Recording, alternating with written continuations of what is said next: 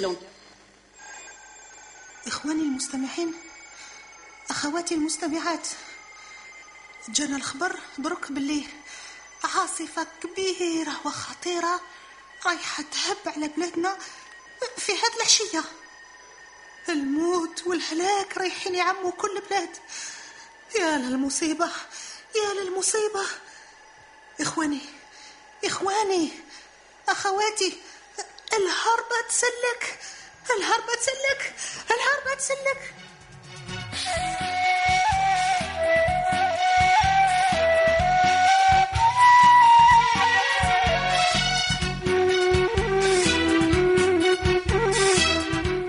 تخيل عزيزي المستمع أنك الوحيد اللي عندك جهاز راديو وأنت الوحيد اللي سمعت هذا الخبر. وش رايح تدير في هذه الحالة؟ بلا شك أنك تفكر في عائلتك وتروح تخبرهم. من بعد تروح تجري لعند جيرانك وتقول لهم عاصفة كبيرة راهي جاية على بلادنا. خفوا وجدوا روحكم أهربوا. تخيل درك عزيزي المستمع باللي حتى واحد ما يسمع لك ويجاوبك. آه روح روح. وعلاش؟ راك اختصاصي في علم الحوادث الطبيعية؟ على بالك باللي غير تخبرنا بالشي كيما هذا نعودو نتجارى ونخافو. آه اسمع اسمع. عندنا حفلة هاد العشية. روح علينا. خلينا نزهاو شوية. عمرنا ما شفنا عاصفة كيما راك تقول عليها. أما لا علاش اليوم بالذات رايحة تجي هاد العاصفة؟ علاش تحبنا منوك اليوم؟ تخيل مالا عزيزي المستمع كيفاش يكون رد فعلك. شحال تحس في ذاك الوقت بالهزيمة؟ شحال تحس بالحزن ثاني؟ كي تشوف باللي كل جهودك باطلة ما تأدي لحتى نتيجة. بصح إذا كنت متيقن باللي العاصفة راهي جاية بدون شك رايح تدير كاش حاجة باش تسلك على الأقل نفسك وتسلك نفس عائلتك. إيه ولا لا لا؟ أما لا حبيت نقول لك عزيزي المستمع باللي لما سمع سيدنا نوح هذا الكلام ما سمعوش من الراديو. لا لا. سمع صوت الله اللي قال هذا الشيء وحذروا على الطوفان اللي كان رايح يبعث. الآن نشوف تدريجيا علاش الله صمم يبعث الطوفان هذاك الوقت.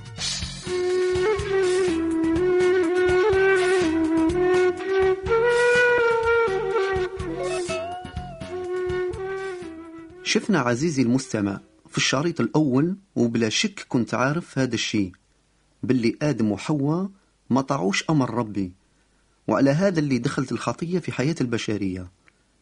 ولدوا وتكاثروا وعمروا الأرض. بصح حتى هادو ما داروش الشيء اللي صالح قدام ربي. وبدات الخطية تملك قلب الإنسان.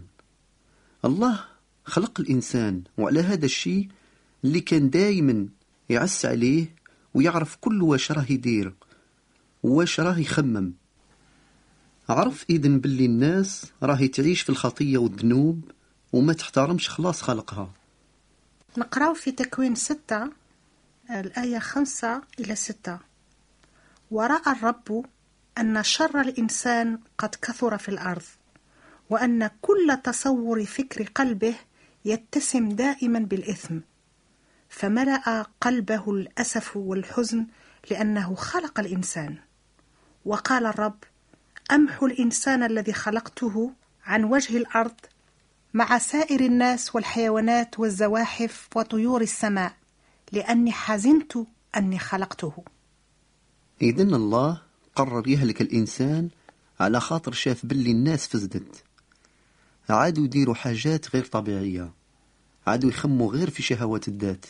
ياكلوا يشربوا يزهاو. كانوا يفكروا باللي ما يستحقوش الله تعالى وما كان عندهم حتى احترام للإله الخالق.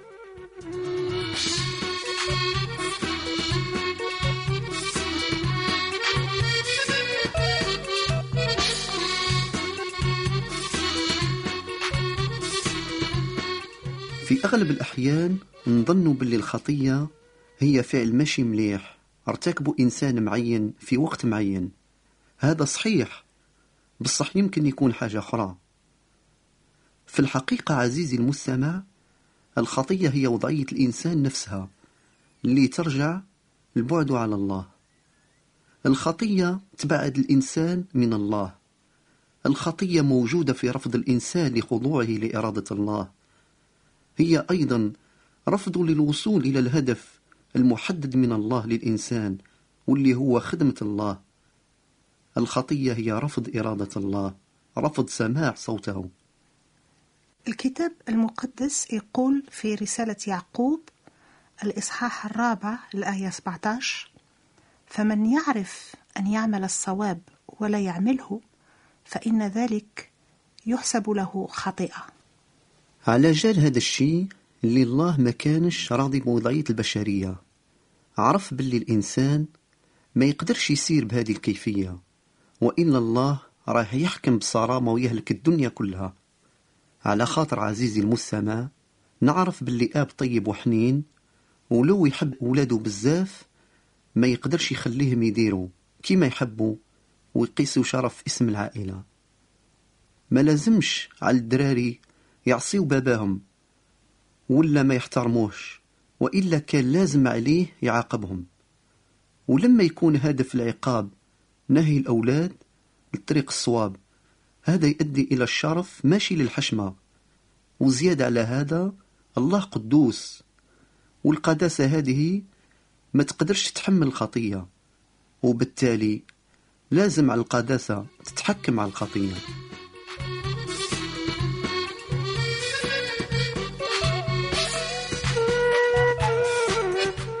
الله كان عارف عزيزي المستمع باللي لازم يحكم على البشرية على جال الخطية بصح كانت عنده في نفس الوقت رحمة وشفقة كبيرة للخالقة مراد الله فوق كل شيء هو أن شعبه يحقق الخطة اللي على جالها خلقه. يعني أن الإنسان يمجد الله. بصح واش كان قادر يدير؟ الشيء اللي كان يشوفه على الأرض ما كانش يعجبه خلاص. بصح كان عارف منذ البداية كيفاش يلقى حل لهذا المشكل. كان عنده خطة كان عارف كيفاش راه رايح يهلك الأرض الملطخة بالخطية وكيفاش يسلك البشرية. علاش؟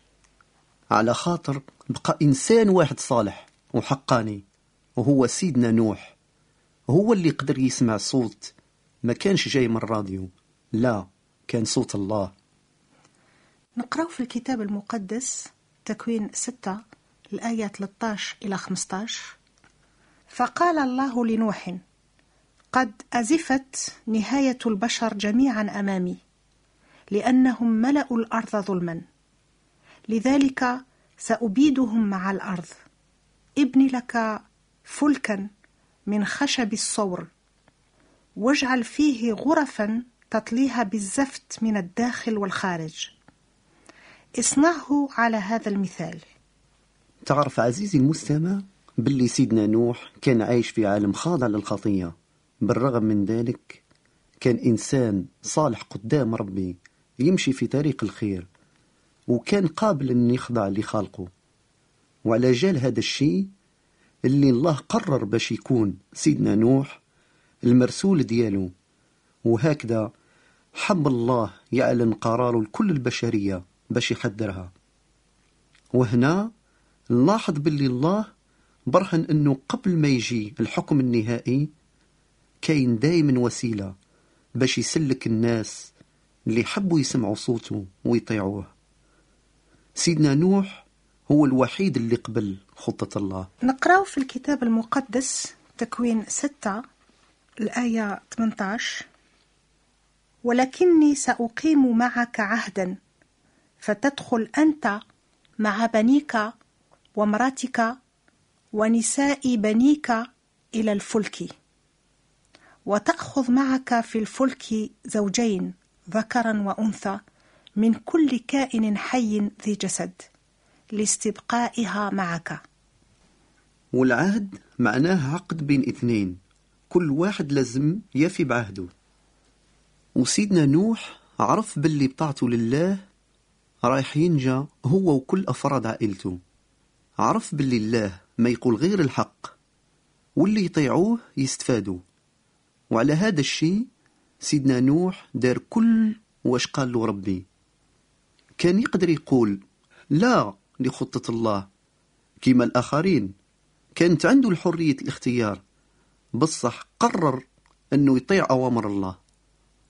يقول الكتاب المقدس تكوين 6 الآية 22 وفعل نوح تماما بمقتضى كل ما أمر الرب به. والناس الكل حوله كانوا يفكروا في الماكلة والشراب والزهو. عمرهم ما سمعوا بالطوفان. عمرهم ما شافوا المطر بدون شك.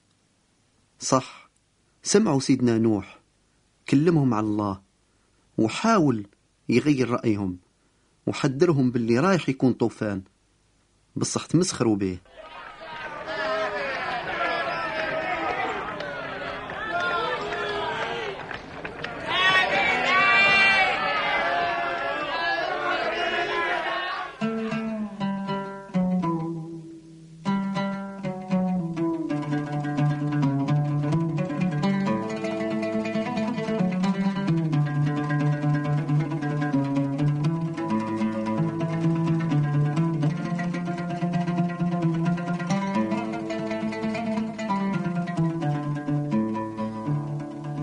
للرب سبحا قدموا يا نفسي سبح الإله.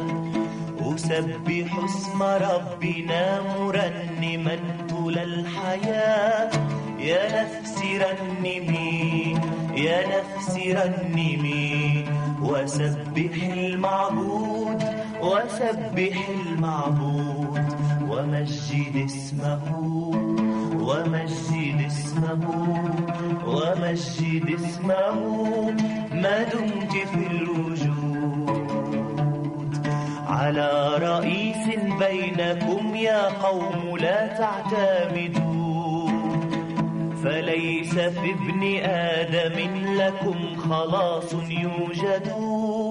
يا نفسي رنمي يا نفسي رنمي وسبح المعبود وسبح المعبود ومجد اسمه ومجد اسمه ومجد اسمه ما دمت في الوجود.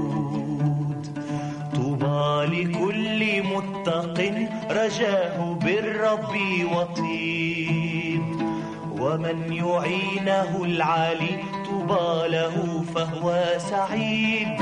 يا نفسي رنمي يا نفسي رنمي وسبح المعبود وسبح المعبود ومجد اسمه ومجد اسمه ومجد اسمه. ما دمت في الوجود. الرب صانع السماء والأرض أيضا والبحور. وللعهود حافظ وهو أمين للدهور. يا نفسي رنمي يا نفسي رنمي وسبح المعبود وسبح المعبود. ومجد اسمه ومجد اسمه ومجد اسمه ما دمت في الوجود. يحب كل الأتقياء وهو لهم نعم الرفيق. والغرباء يحفظهم ينقذهم من كل ضيق.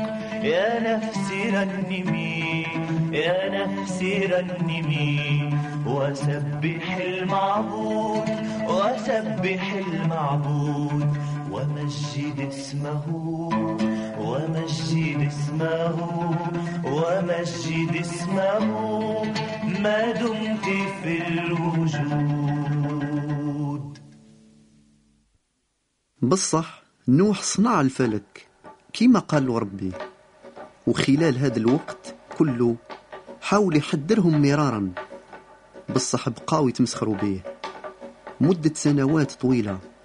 سيدنا نوح تصرف بإيمان كبير وشجاعة. يعني أنه آمن بالله لما قال له باللي يكون طوفان ولو ما كانش مطر.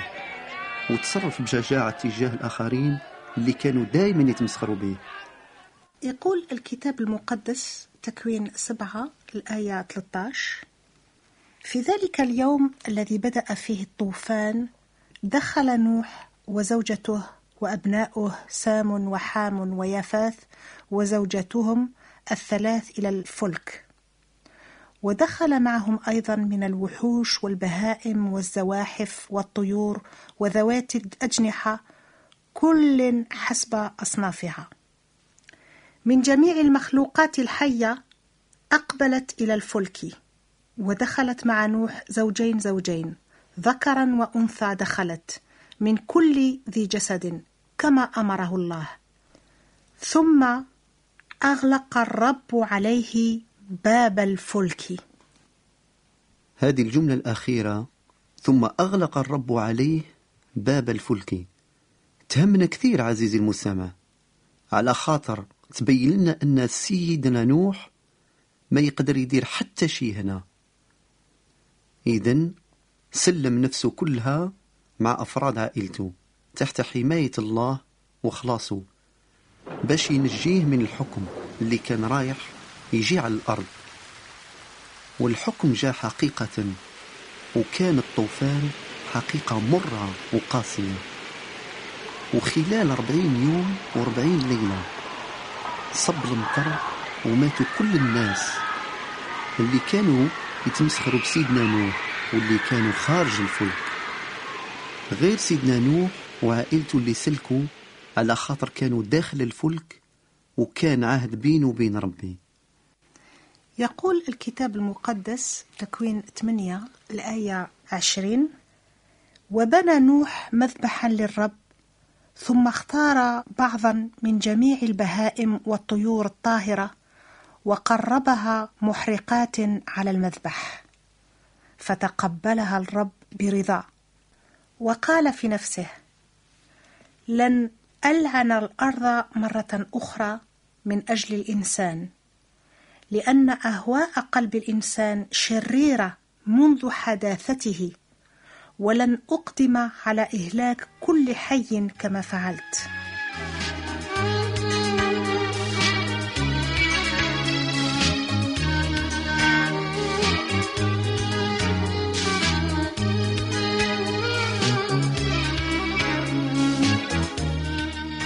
عزيزي المستمع كلام الله هذا يبين لنا باللي وضعية الإنسان الخاطئة ما تهلكتش بالطوفان. الخطاة تهلكوا وماتوا في ذلك الوقت ولكن الخطية بقات. سيدنا نوح ما سلكش على خاطر تحرر من وضعيته الخاطئة. بصح نجا وسلك على خاطر دار ثقته كلها في الله وطاعه. وعلى هذا اللي الله حطه دار في مضرب مضمون والفلك كان محمي من الطوفان ونجاه هو وعائلته من الهلاك اللي طاح على الأرض كلها. وهكذا حتى هذا اليوم الثقة والطاعة لله يبنيوا لكل واحد فينا فلك يحفظنا من حكم الله وقضاءه ورايح يكون ثاني يوم ويكون أكثر من الطوفان والله رايح يحكم على العالم كله.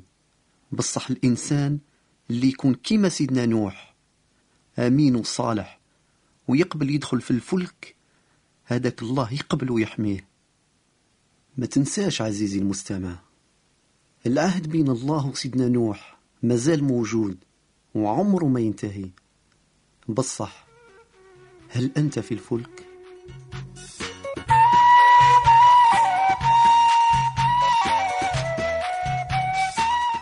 صديقي المستمع. صديقتي المستمعة. نزف لك ولك تحية عطرة ملؤها سلام ومحبة الرب وبعد. بودنا أن نقدم لك الشكر الجزيل على اهتمامك البالغ الذي تبديه نحو الإنجيل وذلك من خلال طلبك لهذا الشريط. ها نحن نرسله لك بكل فرح وسرور. ما نقترحه عليك أيها الصديق العزيز أيتها الصديقة العزيزة؟ هو أن تسمع لهذا الشريط تدريجيا أي فقرة بعد فقرة.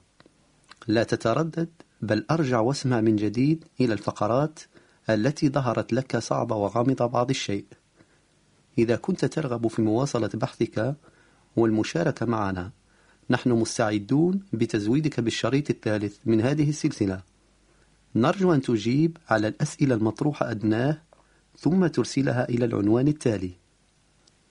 طريق الحياة صندوق البريد 2083 مرسيليا 13203 Cedex 10 أعيدها بالفرنسية. Boîte postale 2083 مارسيل 13203 Cedex 10 السؤال الأول ما هو الهدف من العهد المقيم بين طرفين. السؤال الثاني لماذا نجا نوح من الطوفان؟ السؤال الثالث كيف يمكن لنا أن نطبق تعاليم قصة نوح في حياتنا اليوم؟